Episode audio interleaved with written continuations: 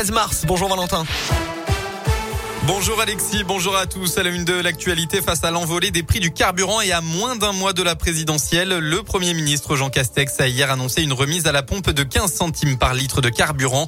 Elle interviendra à partir du 1er avril et devrait s'étendre sur 4 mois. La mesure va coûter environ 2 milliards d'euros à l'État. Elle sera valable sur tous les carburants, a précisé d'ailleurs le chef du gouvernement dans une interview au journal Le Parisien. La remise s'effectuera au moment du paiement et ne sera donc pas visible d'emblée sur les prix affichés. Dans la Loire, retour sur ce bébé retrouvé nu dans une poubelle à Montbrison. La jeune femme de 21 ans qui avait abandonné son petit garçon vendredi matin est sortie de l'hôpital hier. Elle a été directement placée en garde à vue et devrait être rapidement entendue. L'état de santé du bébé est lui stable, voire même bon selon les dernières nouvelles.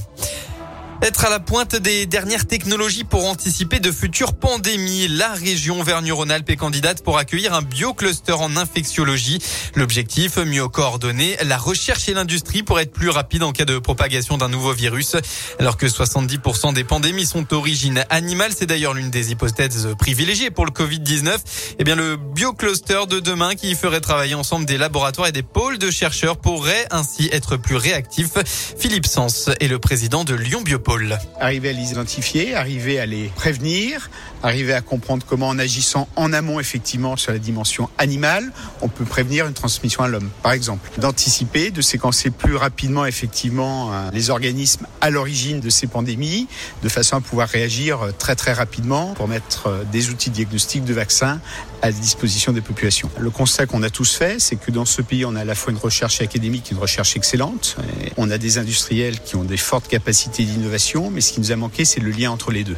Un appel à projet doit être publié prochainement par le gouvernement. Trois bioclusters seront ensuite désignés à travers la France avec des financements pouvant aller jusqu'à 100 millions d'euros.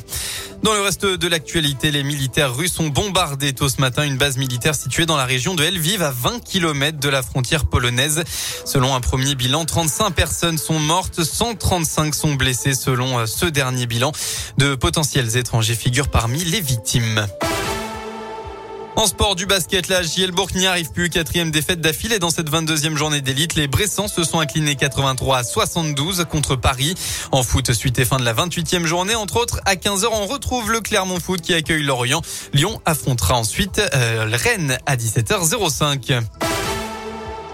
Voilà pour l'essentiel de l'actualité à la mi-journée. On passe à la météo pour votre après-midi. Eh bien, ça va au fil du temps se dégrader. Hein, comme prévu, les nuages vont s'imposer et vont amener des averses dans la soirée. Et puis côté Mercure, eh bien, vous aurez au maximum de votre journée entre 9 et 12 degrés. Bonne journée à tous sur Radio Scoop.